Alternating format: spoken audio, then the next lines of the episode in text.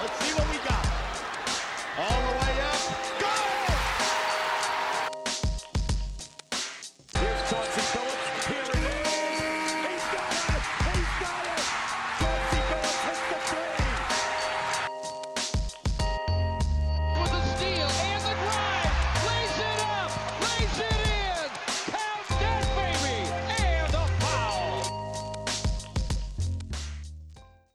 Bonjour à toutes, bonjour à tous et bienvenue dans ce nouvel épisode des Chroniques de Motor City. Alors peut-être que certains d'entre vous écoutent le podcast pour la première fois aujourd'hui avec cet épisode. Alors laissez-moi s'il vous plaît présenter le concept des chroniques. C'est donc le podcast dédié à l'histoire et à la culture des Détroit Pistons. Ensemble, ben, nous remontons le temps pour parler des moments et des personnages qui ont compté dans la vie de notre franchise préférée. Et après deux podcasts où on s'est un tout petit peu écarté des parquets pour se concentrer sur les carrières de dirigeants, d'abord de Joe Dumars et ensuite d'Azalea Thomas, on revient aujourd'hui au basket de terrain, le vrai, avec cet épisode.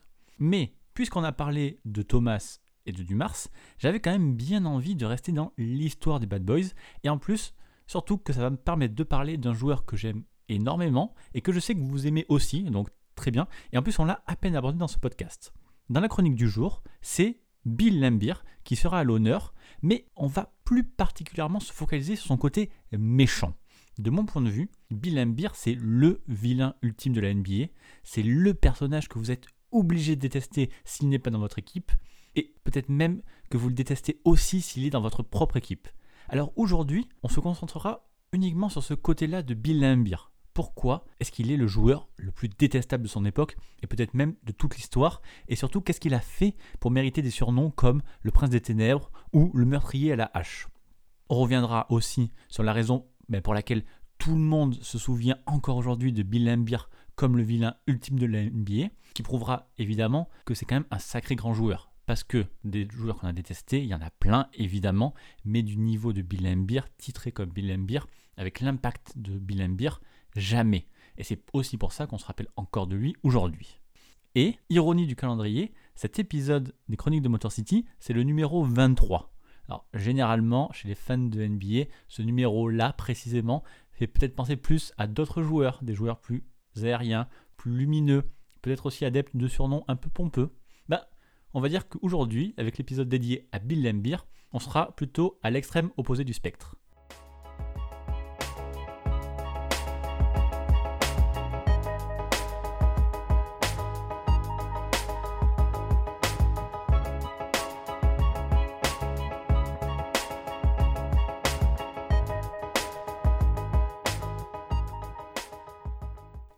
Avant de se concentrer sur le côté méchant, très méchant de Bill Lambier, il faut quand même qu'on commence par un petit historique de manière à ce que tout le monde soit au même niveau.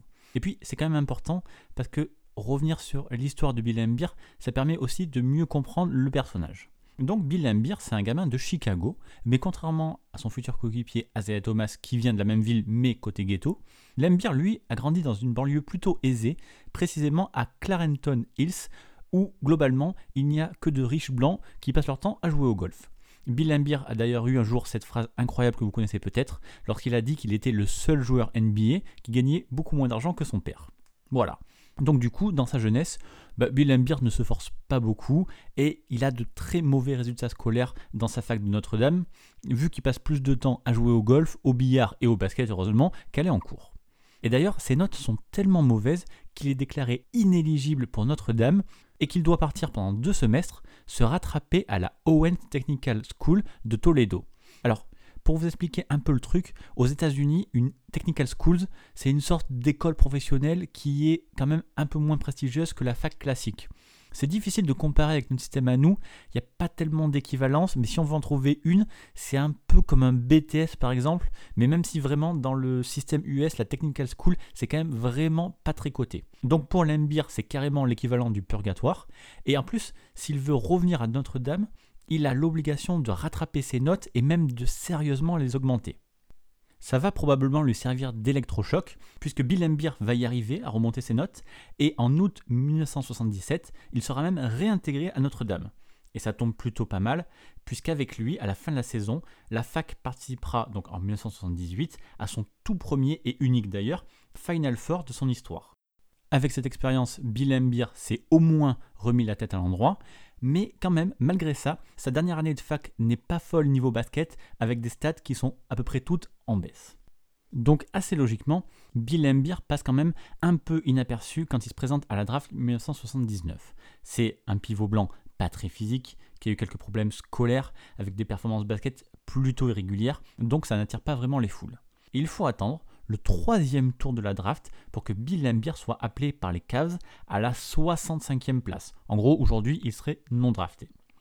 Sauf que, bah, comme il est choisi si loin, du coup, il n'a aucune garantie de jouer à NBA et les Cavs tardent un peu à lui offrir un contrat, eh bien, il accepte une offre du Painty Inox de Brescia dans la ligue italienne. Bill Lambier, qui ne s'est jamais vraiment éloigné du cocon familial, part sur un coup de tête quasiment en Italie et va y rester toute une année. Et d'ailleurs, il fait une très très bonne saison à Brescia, puisqu'il tourne quand même à 21 points et 12 rebonds et demi de moyenne. Donc après cette année à l'étranger, les Cavs le reprennent et lui offrent enfin le contrat tant attendu, et donc Bill Lambier débute enfin en NBA en octobre 1980. Et pour sa saison rookie, il reste sur sa très bonne dynamique italienne, et il fait plutôt une belle année rookie, puisqu'il joue 30 minutes par match pour 10 points et 9 rebonds. Sauf que, il y a un mais, il est tombé dans un sacré bordel chez les Cavs, qui sont une des pires franchises de l'époque, et globalement, ils changent de coach tous les trois mois. Par exemple, pour la deuxième année de Bill Embiid à Cleveland, quatre coachs vont se succéder, dont trois que Bill Embiid connaîtra avant d'être finalement échangé à Détroit. Parce que oui, en février 1982, les Pistons récupèrent Bill Embiid et Kenny Carr dans un trade où ils envoient Phil Hubbard, Paul Mokeski et deux choix de draft chez les Cavs. Et j'en avais parlé lors de l'épisode 4 consacré à la construction des Bad Boys, mais à l'époque, tout le monde pensait que les Pistons avaient fait ce trade pour récupérer Kenny Carr. Sauf qu'en fait, pas du tout. Jack McCloskey, le GM des Pistons et l'homme à la base de cette équipe, avait vu quelque chose chez Lembeer et le voulait absolument. Et il y en avait un autre qui avait vu quelque chose chez Lembeer, c'était Chuck Daly, qui était du coup son troisième coach chez les Cavs lors de cette saison 81-82 et qui lui, à l'époque, s'était opposé à son trade. Et c'est peut-être un signe du destin, puisque les deux se retrouveront évidemment ensuite à Détroit quand Daly débarque pour coacher l'équipe des Bad Boys en 1983. Et avant ça, Lembeer avait quand même fait une première saison extrêmement réussie à Détroit, où il était même devenu All-Star. La suite, vous la connaissez à peu près, les Pistons se forgeront une identité défensive incroyable, ils deviendront plus durs que n'importe qui, jusqu'à être appelés justement les Bad Boys et gagner deux fois le titre. Et durant cette période, Lembeer sera le pivot titulaire de cette équipe et une pièce très importante, cruciale, qui ne rate quasiment aucun match. Bien, je crois que maintenant qu'on s'est fait cette historique, on peut passer au sujet de la chronique d'aujourd'hui, à savoir la principale raison pour laquelle le nom de Bill Lambier est toujours dans les mémoires en 2020. Faites le test chez vous, demandez à n'importe quel connaisseur un petit peu de basket le nom, on va dire, du plus grand salopard, le nom du vilain ultime de toute la NBA, et normalement, celui qui a un peu de culture, il vous répondra immédiatement Bill. Et pour vous confirmer ça, rien de mieux que quelques déclarations de l'époque. La plupart sont assez connues, mais elles sont quand même très très parlantes. Donc on commence par Henry Schulman, aujourd'hui beatwriter pour les San Francisco Giants, qui avait par exemple un jour déclaré que si quelqu'un avait l'idée de déposer Bill Embiid, Dennis Rodman et le reste des Pistons dans le désert de Mojave, eh bien ce serait carrément une bonne idée de les laisser là. Une autre fois, c'est l'ancien joueur des Lakers Kurt Rambis qui avait supposé que les parents de Bill Lambier devaient probablement l'aimer, mais il avait quand même proposé aux journalistes de vérifier l'information. Ted Davis, commentateur pour les Bucks, considérait de son côté que Lambier était le joueur le plus sale qu'il n'avait jamais vu. Davis l'accusait de constamment essayer de blesser ses adversaires et l'accusait même de vouloir blesser ses propres coéquipiers à l'entraînement. Ce qui pour le coup est à peu près vrai, puisqu'en 1993, pour la petite histoire, sur la fin de sa carrière, Bill Lambier s'était un jour pris un énorme coup de poing derrière la tête de la part d'Azaya Thomas à l'entraînement, qui avait pété les plombs après un énième coup de coude que lui avait donné Lambier dans les côtes. Bon, il faut quand même savoir que dans l'opération, c'était quand même Azaya Thomas qui s'était cassé la main. Et ensuite, Thomas avait d'ailleurs dit que lui aussi, s'il ne connaissait pas personnellement Bill Lambier, il ne l'aimerait pas du tout. Un autre qui n'aimait pas Bill Lambier, c'était Larry Bird, qui a toujours déclaré, même après la fin de leur carrière respective, que pour lui, Lambier c'était un sale joueur. Bird accusait Lambier de vouloir le blesser constamment, par exemple à l'opposé de son coéquipier Rick Mahorn qui lui jouait dur hockey mais dans les règles. Et toujours selon Bird, Lambier était le genre de mec qui mettait ses jambes en dessous des joueurs lorsqu'il prenait un tir, de sorte qu'il se tord la cheville en retombant. Alors en vérité, Lambier n'a jamais vraiment blessé personne, mais c'est le genre de crainte qu'il inspirait aux autres joueurs, même au cadors comme Larry Bird. Et parmi les autres propos anti-Bill Lambier, on a aussi le GM du Jazz, Frank Leyden, qui avait expliqué à l'époque qu'il serait ravi de payer les amendes de Charles Barkley à chaque fois qu'il cognerait Lambier. Et ça, justement, après une baston entre les deux joueurs. Il faut mesurer le truc, hein. on parle d'un GM NBA qui est chaud pour payer les amendes d'un gars d'une autre équipe à chaque fois qu'il se bat avec Bill Lambier. C'est assez surréaliste dit comme ça. C'est normal. Les pauvres, c'est fait pour être très pauvres et les riches très riches. Mais bon, du coup, c'est bien parce que ça nous permet de parler de Charles Barkley. Lui, il détestait tellement Bill Lambier qu'il a un jour fait directement passer une note juste avant Piston Sixers sur la fin de la saison 89-90 à Bill. Et sur cette note, il y avait simplement écrit Cher Bill, va te faire foutre avec tout mon amour, Charles. Et donc d'ailleurs, on va s'arrêter un peu sur ce match parce qu'il y a quand même pas mal de choses à dire pour comprendre le personnage Lambier. On est donc en avril 1990 et les Pistons sont champions en titre mais Rick Mahorn, qui était le binôme de Lambier dans la raquette l'année précédente, a dû quitter l'équipe à cause de la draft d'expansion, et justement, il s'est retrouvé précisément chez les Sixers avec Charles Barkley. Leur équipe à eux était jeune, en progression, et Barkley voulait un petit peu devenir le nouveau grand méchant de la NBA. On a d'abord eu ce mot passé à Lambier en début de match, et puis la presse qui commençait à dire que les Bad Boys étaient finis, et comme on approchait des playoffs, ben, tout le monde devenait de plus en plus tendu.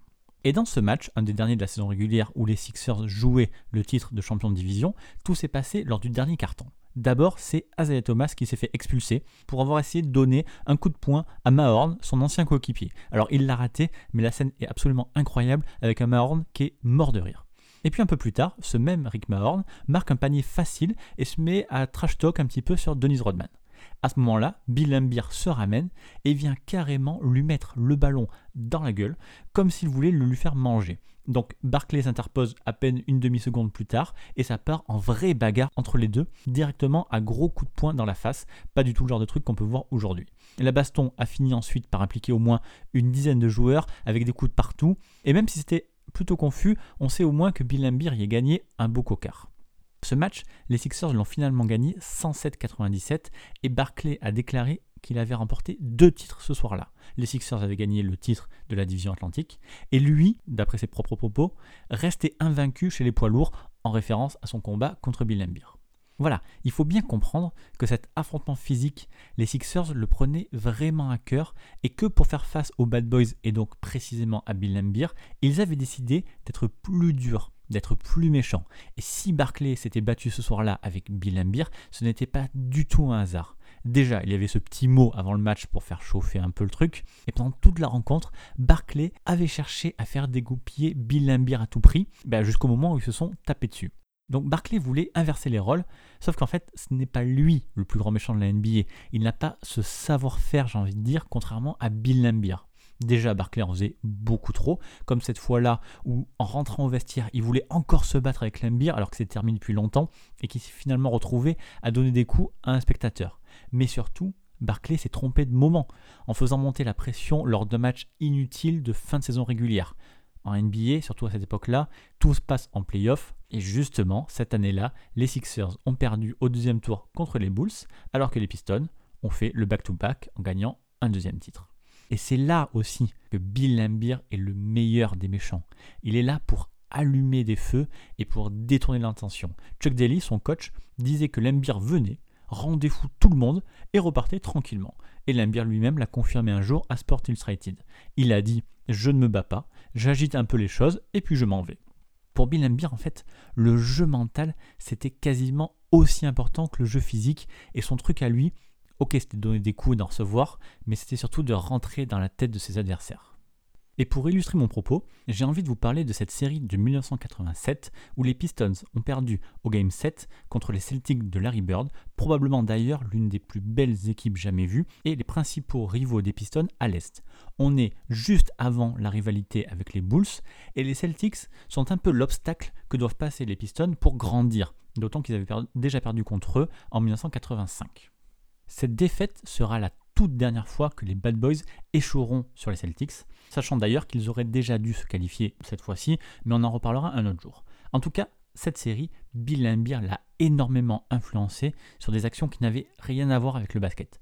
Lors du Game 3, et alors que les Pistons ont perdu les deux premiers matchs, il fait dégoupiller Larry Bird en l'accrochant par le cou lors d'une chute et en provoquant deux bastons, puisque une fois le premier attroupement séparé, Bird a lancé le ballon de colère sur Lembeer, ce qui a relancé la machine. Les arbitres ont expulsé pour la fin de match Bird d'un côté et Lembeer de l'autre, ce qui était évidemment à l'avantage des Pistons, puisque eux avaient finalement beaucoup moins besoin de Bill Lembeer que les Celtics avaient besoin de Bird. Et Lembeer a remis ça au match 5. Cette fois-ci, il a tellement provoqué Robert Parrish que le pivot des Celtics s'est mis carrément à lui distribuer des coups de poing lors d'une bataille au rebond en toute fin de première mi-temps. Dans le bilan de l'affaire, Bill Lambier a eu la bouche en sang et Parrish aurait dû être expulsé si Boston, bien sûr, n'avait pas eu le droit à un arbitrage maison. Parce que oui, il faut savoir qu'à l'époque, les Celtics avaient le droit de faire quasiment tout ce qu'ils voulaient dans leur salle au Garden.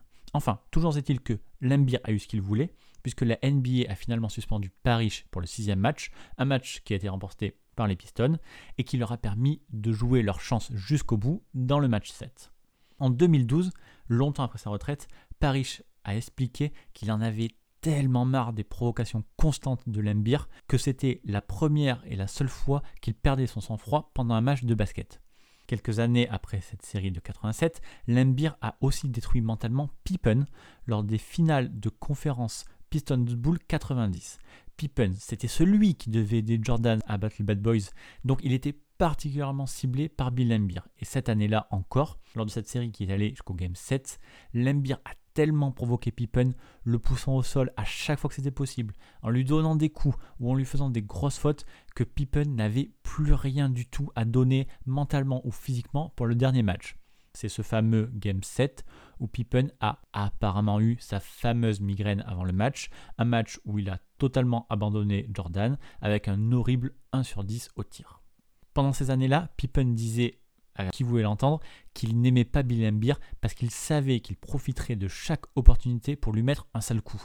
Voilà, il faut imaginer qu'un joueur même très solide, très costaud comme Pippen, qui avait peur de quasiment rien, eh ben, il avait littéralement peur de Bill Embiid bah, ce qu'il faisait automatiquement sortir du match. Et d'ailleurs, puisqu'on en parle juste en passant, puisqu'on parle des boules de Jordan, il faut se souvenir que Bill Beer était l'un des principaux créateurs des Jordan Rules, dont on a parlé à l'épisode 11, mais surtout l'homme de base du système, celui qui empêchait toute action dans la raquette, et avec tous les coups qu'il a échangés avec Jordan, Pippen, Cartwright et tous les autres, Lambier est très vite devenu l'ennemi public numéro 1 à Chicago.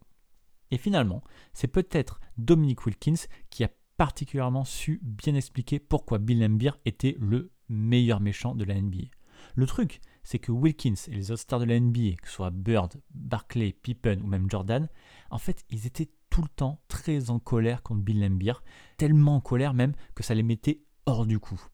Et si aujourd'hui encore on se souvient des Bad Boys pour leur ténacité, leur dimension physique et donc cette capacité à faire déjouer leur adversaire, c'est principalement à Bill Lambier qu'on le doit. C'est lui qui mettait tout en œuvre pour que ça fonctionne défensivement, justement parce qu'il était celui qui mettait les coups, qui acceptait de les recevoir.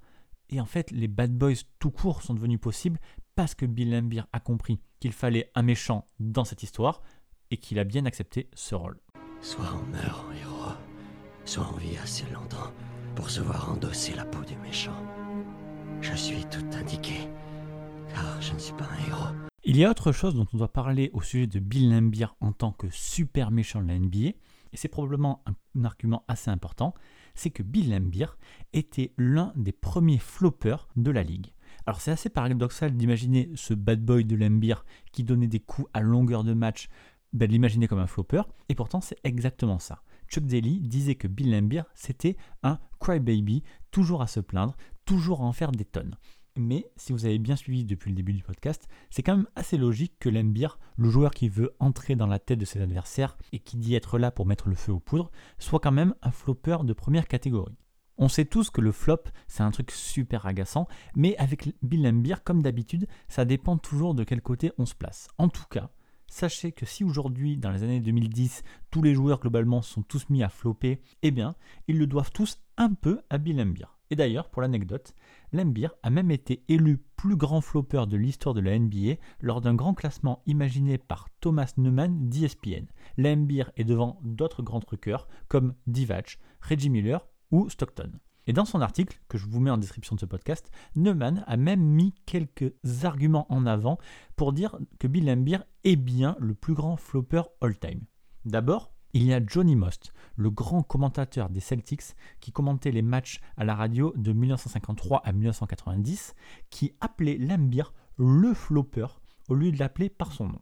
Alors on peut imaginer que même le commentateur des Celtics s'était mis à détester Lambier après les différentes luttes entre les Pistons et les Celtics. Il y a ensuite cette légende incroyable qui dit que les Mavericks auraient compilé plusieurs images de flopping de Bill Lambier pour en faire un clip qu'ils ont projeté ensuite à leurs joueurs, histoire de bien leur apprendre comment jouer la comédie. Alors j'avoue que je n'ai pas réussi à trouver si cette rumeur était vraie ou non, mais en fait rien que d'évoquer que c'est possible, je trouve ça complètement dingue. Et puis il y a les deux finales gagnées par les Pistons en 89 et en 90 où Lambier a énormément floppé et là pour connaître ces matchs par cœur, je peux vous assurer que c'est vrai. En 90, Kevin Duckworth de Portland avait accusé publiquement Lambier d'avoir floppé tout au long des finales. Et c'est vrai qu'il tombait tout le temps, au moins de contact. Et le pire, c'est qu'il avait très souvent la faute pour lui. Le truc, c'est que même si tout le monde connaissait sa propension à tomber avec son petit sourire en coin, eh bien Lambir avait une sorte de candeur dans lequel les arbitres se laissaient toujours avoir. Et c'est aussi vrai de l'autre côté du terrain, puisque sur ses 13 saisons à Détroit, Lambier ne tournait qu'à 3 fautes de moyenne seulement par match. Et quand on voit le nombre de coups qu'il donnait à tour de bras, on se demande bien comment c'était possible. Bon, maintenant que vous savez que tous les joueurs NBA détestaient Bill Lambier, qu'il rentrait dans la tête de ses adversaires jusqu'à les faire dégoupiller, et qu'il était le premier vrai grand flopper, vous êtes forcément persuadé que Bill Lambier est le plus grand méchant de la NBA. Et si vous ne l'êtes pas encore, il me reste un tout dernier argument qui va finir par vous convaincre.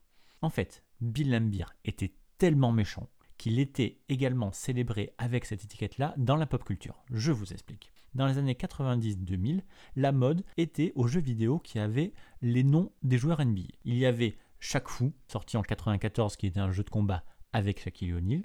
Il y avait le jeu One on One Dr. J versus Larry Bird, qui était un jeu de basket où on pouvait jouer soit avec Bird, soit avec Julius Serving. Et enfin, il y avait le jeu Bill Lambier Combat Basketball. Ce jeu, qui portait le nom de Lambier, c'était un jeu vidéo futuriste qui se passait en 2030 où Bill Lambier était devenu le commissionneur de la NBA. Avec lui, pas de règles, pas d'arbitre et donc pas de faute, et les joueurs jouaient au basket avec une armure, pouvaient se taper dessus et pouvaient se balancer des bombes pour s'arrêter. Alors bon, le jeu est pas foufou, il restera pas dans l'histoire, mais quand même, même dans l'héritage de Bill Lambier, on garde toujours ce côté super méchant. Et l'autre mention de Bill Lambier dans la culture populaire, c'était sa mention dans la chanson Tough Guy des Beastie Boys. Les Beastie Boys, c'est un groupe de rap rock des années 80-90 et leur chanson Tough Guy, c'est ça.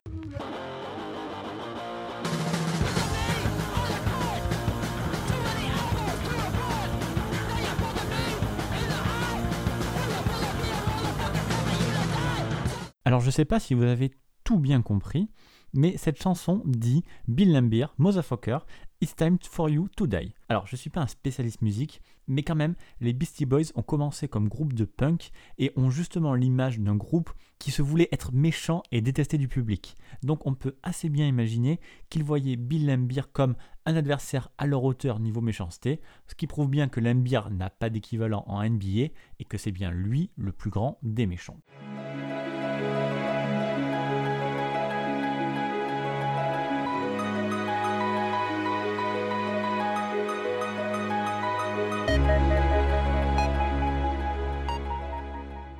Bill Lambier était le méchant ultime, et soyez sûr qu'on ne verra plus jamais un tel personnage en NBA. Mais je ne peux pas finir ce podcast, je ne ferai pas bien mon boulot sans rendre hommage au grand joueur qu'il était aussi. Parce que, en se focalisant sur son côté salopard, on a tendance à oublier le reste. Et en plus, il y a un truc admirable avec Bill Lambier, c'est qu'il a réussi à dépasser ses limitations physiques pour gagner sa place en NBA durablement. Parce qu'en vérité, si on le regarde Bill sans le connaître, au premier abord, on a juste un pivot trop lent, incapable de décoller du sol et qui n'a pas du tout la mobilité nécessaire pour la NBA. Bill Lambier avait dit lui-même en interview qu'il était un pivot lent et blanc et qu'il devait faire autre chose que driver au panier pour se faire contrer son tir. Alors, Bill Lambier est devenu très précieux pour les Pistons en devenant capable d'écarter le jeu pour tirer à 3 points à une époque où ce n'était pas du tout la mode et encore moins pour un pivot.